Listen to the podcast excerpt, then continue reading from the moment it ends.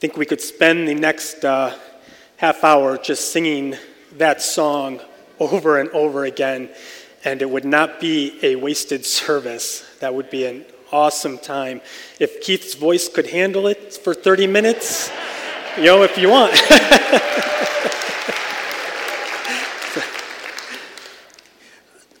As we uh, begin, I want to share a couple of opportunities that we have uh, in our church right now uh, for service.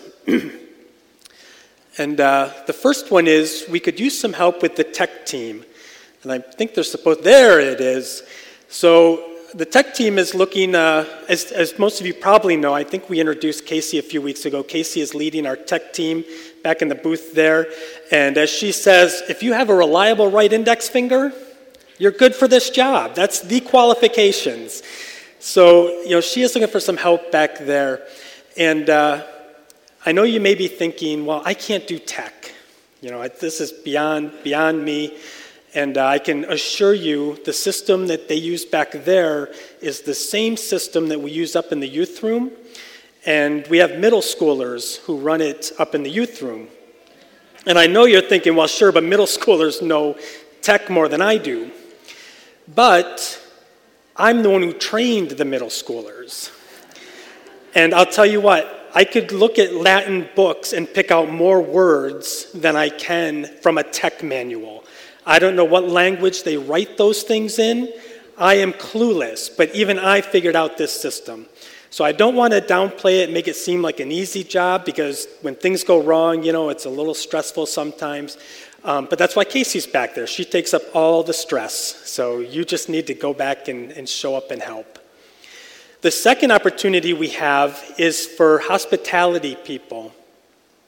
The hospitality team includes our the greeters, the people who say good morning to you at the door. It's the people who, uh, you know, um, when we have plates coming down, they'd be the ushers, that'd be part of the hospitality team. The people running the cafe is part of the hospitality team.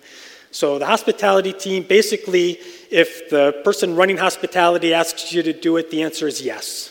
The answer is always yes. And uh, this is a team that, uh, just speaking from my own experience, is near and dear to my heart. I was at a church where I ran the greeters and the ushers, and I don't think on a Sunday morning there is any more important ministry in this church or in any church than those greeters and people running the cafe and doing all the hospitality stuff. And I used to uh, push that with my volunteers that this is not about handing out a piece of paper, it's not about holding a door, it's about building a relationship. And I'll tell you, I was at a church, uh, my family went to a church probably about a year, between a year, two years ago. Maybe it was before COVID, so, but not too long before COVID, so I guess we're getting a ways now. And we walked into that church. First of all, we had to ring a bell to get in because they had the doors locked, and there was nobody manning the door. Somebody finally runs out of a classroom, opens the door, and runs back into their classroom, and we're like, okay. and uh, literally, that entire service, one person spoke to us. Guess what, church? We will not be visiting again. that is how important the hospitality is. It didn't matter at that point how great the worship was, how great the, the pastor was, or the, the message.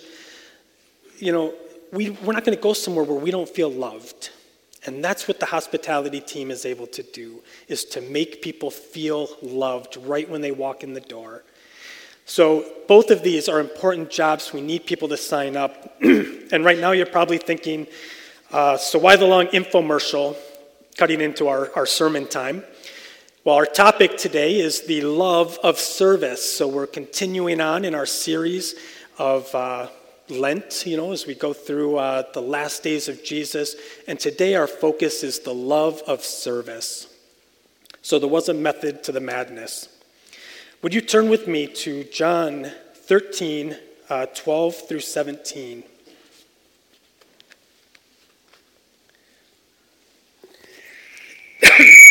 Oh my gosh, I'm sorry. I thought that would help. That just made things worse. when he had finished washing their feet, He put on his clothes and returned to his place. Do you understand what I have done for you? He asked them. You call me teacher and Lord, and rightly so, for that is what I am. Now that I, your Lord and teacher, have washed your feet, you also should wash one another's feet. I have set you an example that you should do as I have done for you. I tell you the truth no servant is greater than his master, nor is the messenger greater than the one who sent him. Now that you know these things, you will be blessed if you do them. Would you join me in prayer?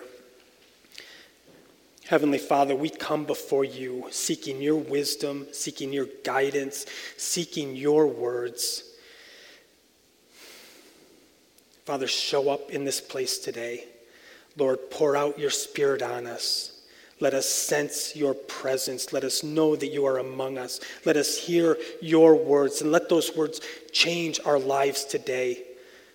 That when we walk out of here, we don't just forget what you've spoken to us, but we will carry that throughout the week that we will allow your words to change our lives and to make us who you have called us to be. Lord, you say, Be holy as I am holy. And we believe that that is possible, that we can be holy, we can live holy, but we know that we cannot do that on our own power.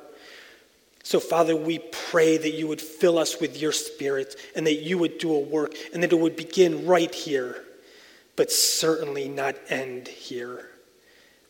Father, we thank you and we praise you. And Lord, we pray all these things in Jesus' name. Amen. I want to begin by addressing the question of why should I serve? In the, past, in the passage, Jesus says, Now that I, the, I, your Lord and teacher, have washed your feet, you should wash one another's feet.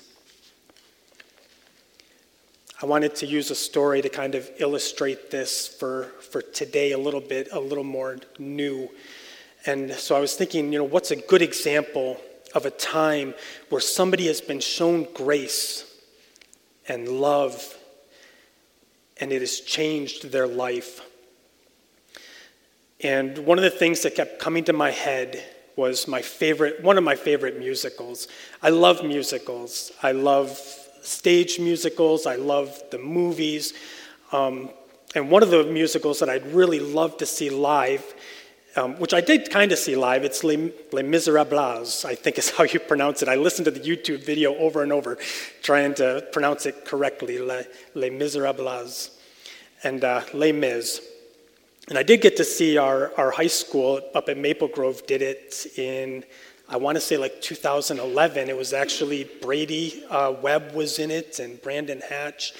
And our school did an amazing, amazing uh, job with that musical. So it was kind of like the real thing, like being on Broadway maybe.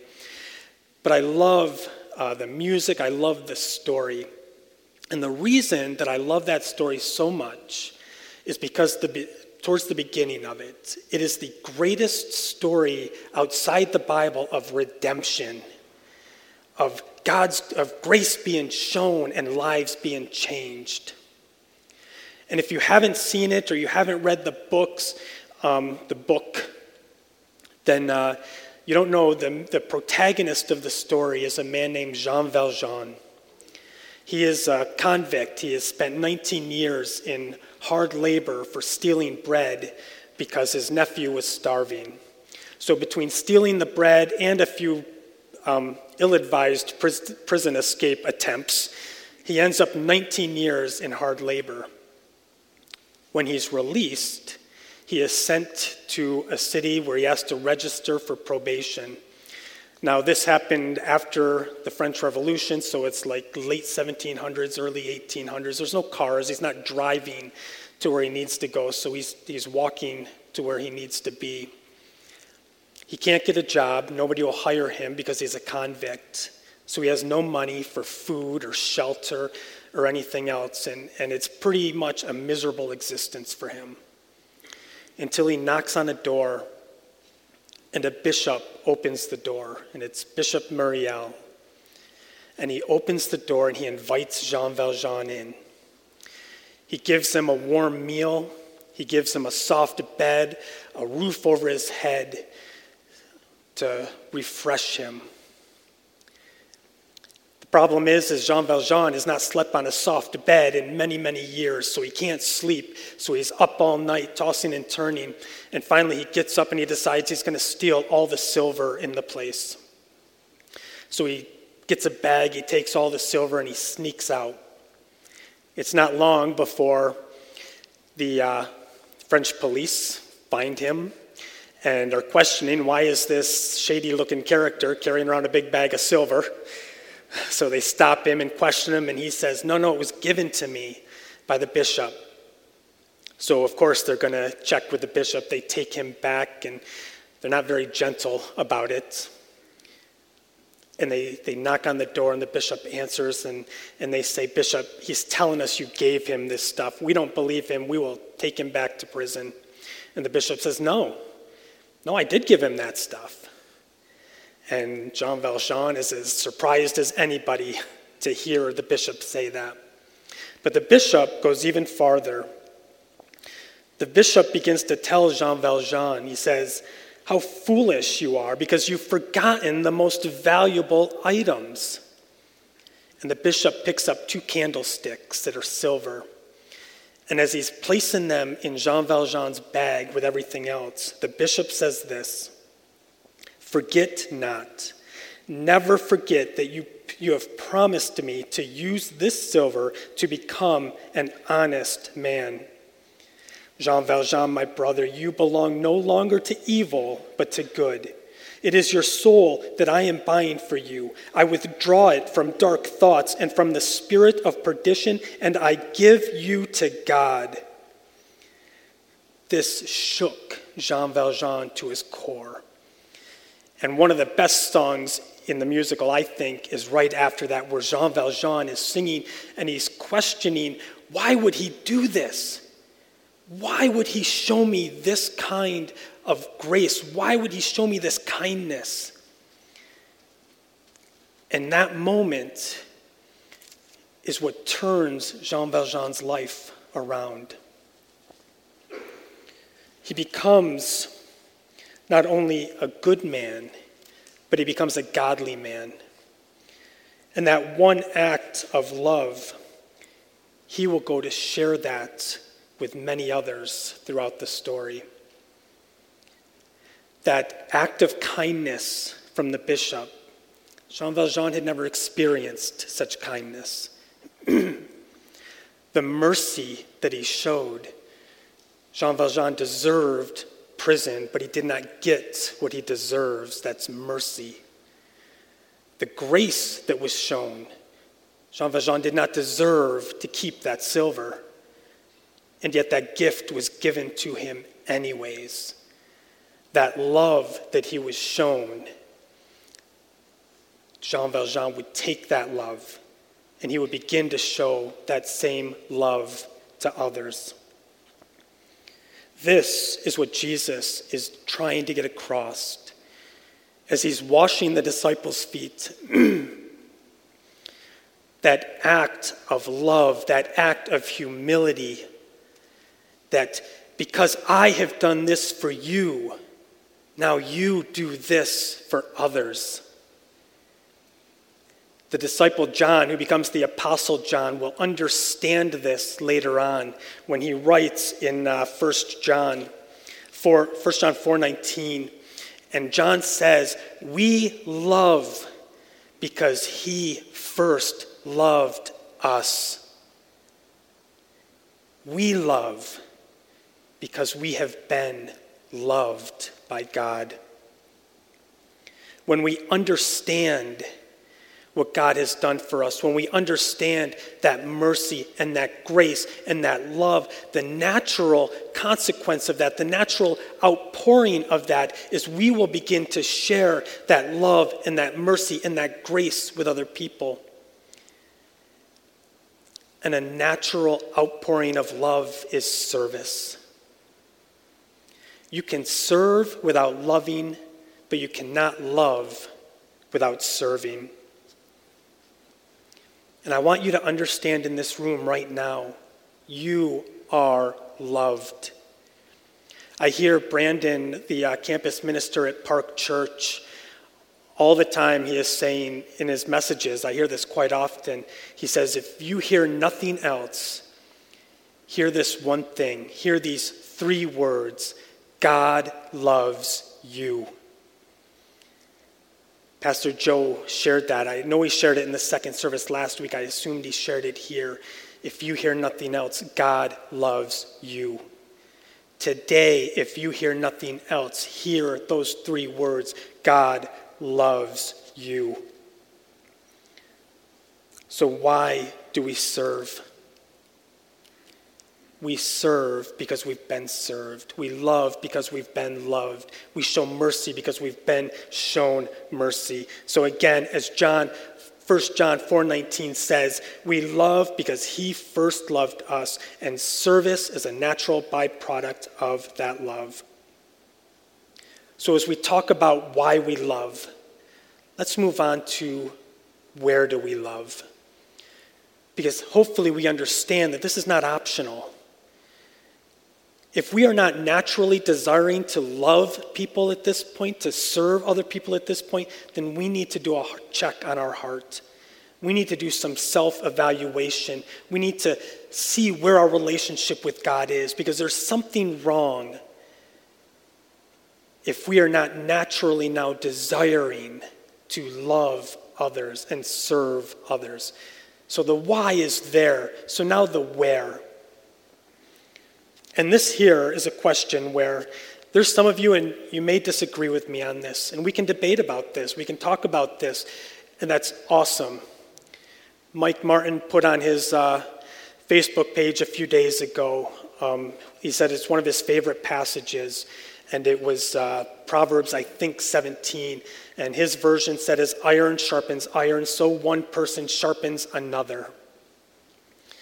So you don't have to agree with me on this, but this is where my understanding of Scripture is right now. When it comes to the where do we love? You see, I think that the where we love first and foremost is within the body of Christ. I would say where we love, even going farther than that, is here first. Now, if you are super mission minded, you may have a different opinion of that, and that's, that's fine because I'm not discounting that we need to do both. Churches that become insular and it's all we care about die. And when that happens, Jesus, God does these terrible things like brings persecution to send people out to get them out of that insulation, like he did in Jerusalem. The early church got a little too insular, so the persecution came, and in Acts it actually says God brought that to send them out. So let's not mistake what I'm saying to say that we don't care about people outside of here. But I believe first and foremost, we have to love our brothers and sisters in Christ. And where I get that from is that I gave up counting. I got to 43 passages that talked about how we are supposed to take care of and love one another. Over and over, you see, love one another, carry one another's burdens, forgive one another, bear with one another. Over and over, the message is how do we do life together? Jesus says it over and over and over again. And when he's saying love one another, he's not standing on a street corner just talking to random passerbys. He's talking to his disciples, he's talking to his followers, and he's given them a command love one another. When Paul and Peter and John, all three of which have several passages that say the same thing love one another, their letters were not put in the Jerusalem Times to everybody. Their letters were for the church. The church was called to love one another. And I think that that has to begin with us. If I cannot love my wife and my children, how can I love the guy across the street?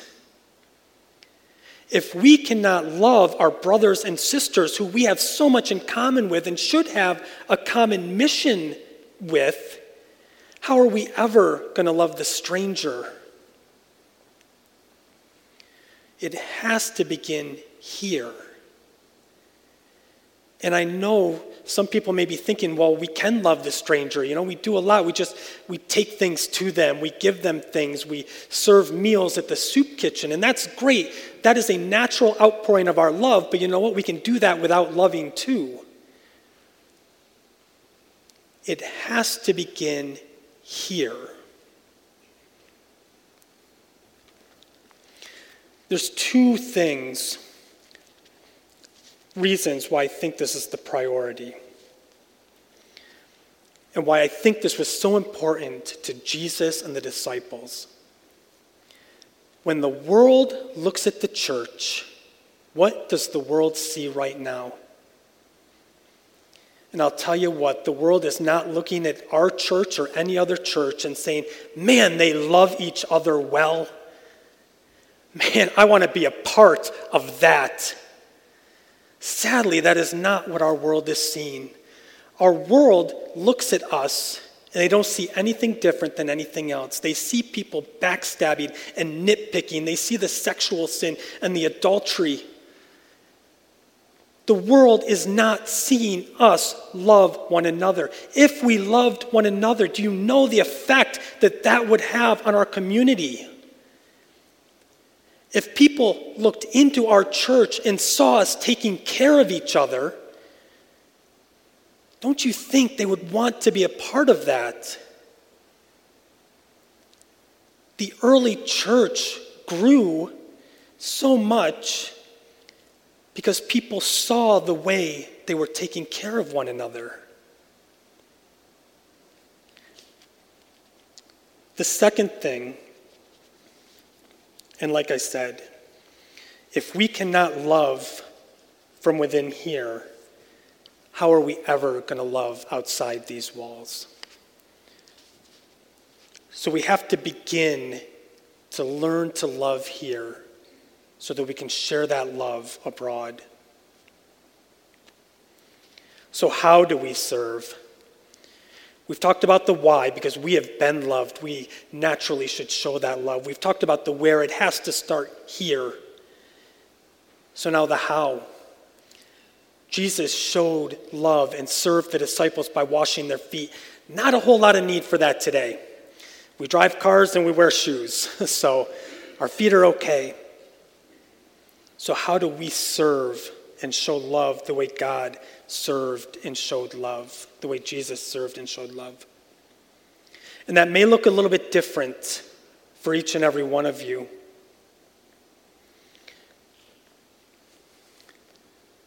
In a few months, we're going to start a series on spiritual gifts. And at that point, hopefully, we'll be able to really explore what are people's gifts.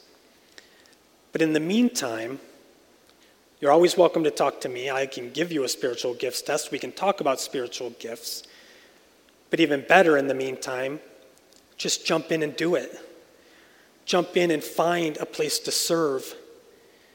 We talked about two opportunities here where people can jump in and serve, but there's so many more. All you have to do is ask.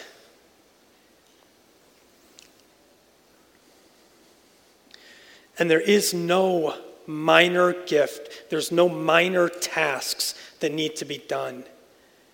Every task is important, every task has value.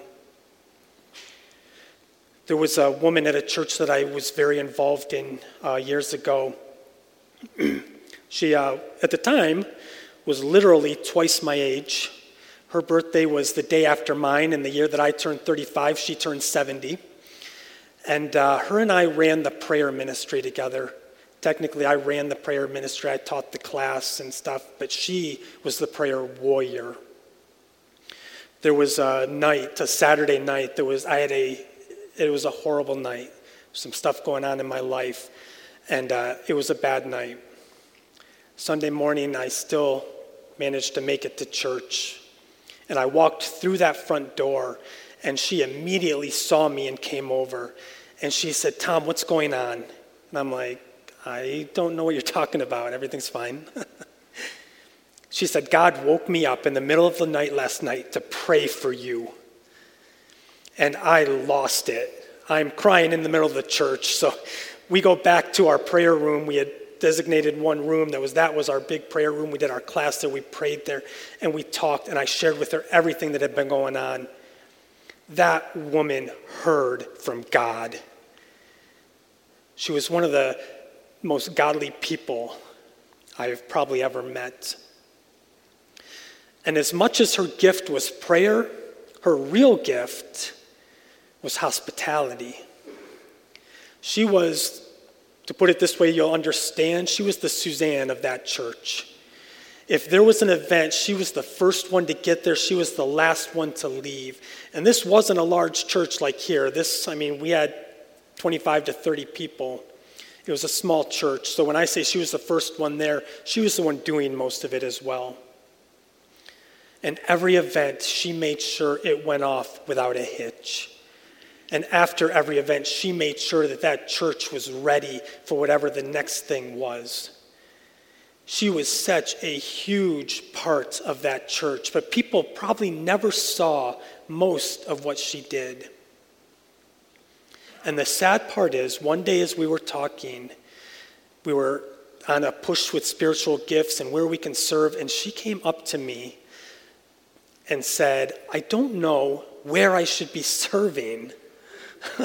I don't know what my gift is, and I don't know. I feel like I need to be doing something for God. I'm like, are you kidding me?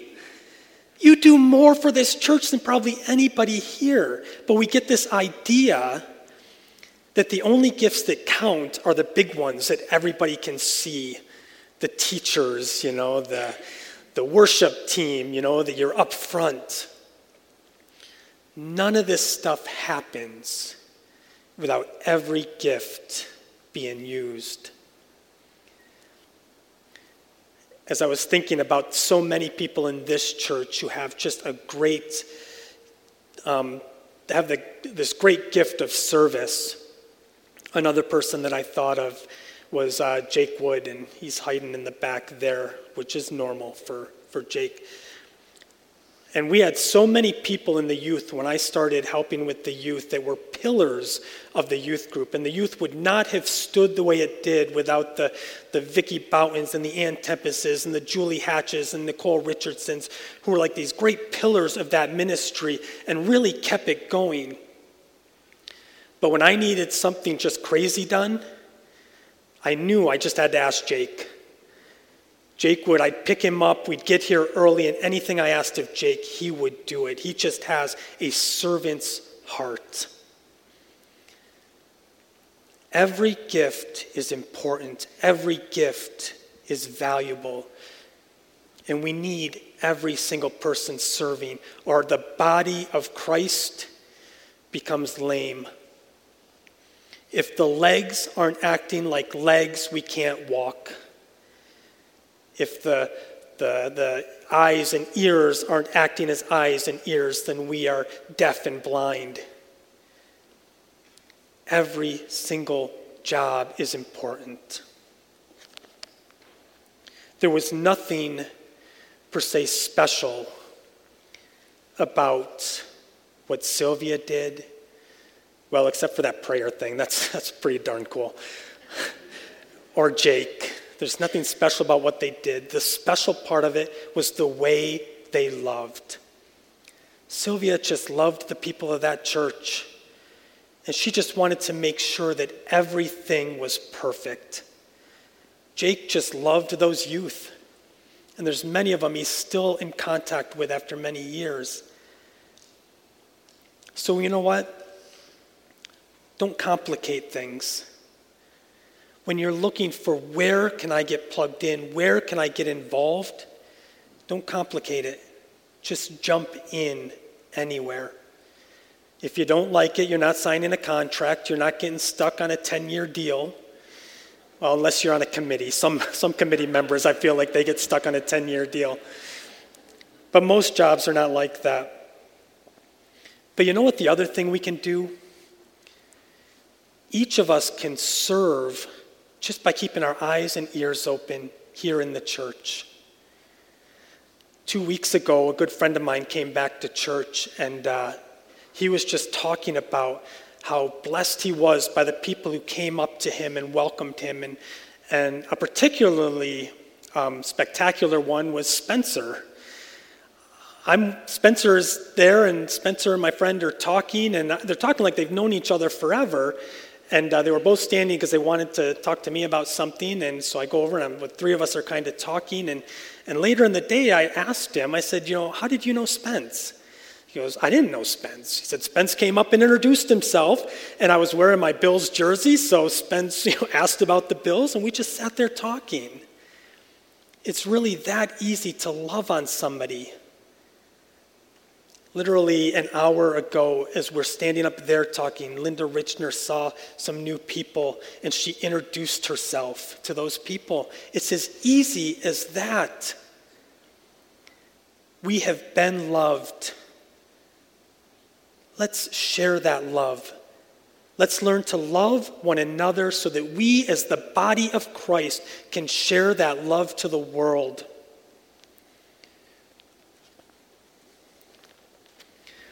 This week, I want you to remember that. Don't complicate it. Just jump in and begin to serve, begin to love as you have been loved.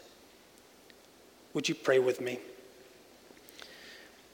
Heavenly Father, again, I thank you for this church, for my family, Lord. I thank you for the relationships that, that we have with one another and that we are able to have and grow with you right here, Father. Lord, let us remember that we are brothers and sisters. When we have the desire to nitpick something that doesn't matter, let us remember that that's our brother, that's our sister that we're nitpicking. If we get the temptation to gossip, let us remember that this is somebody we're supposed to be loving. When we see somebody in need, Father, help each one of us to desire to step up and meet those needs. Lord, help us to love in this church as you have loved us. Help us to love within the whole body outside of this church with all of our brothers and sisters in every church, Father, that around the world your name would be spread, that around the world your love would be shared, that people would know your grace and your mercy through your body here on earth. Father, do a work and let us just be a little part of that. Lord, we thank you and we praise you. We pray all these things in Jesus' name. Amen.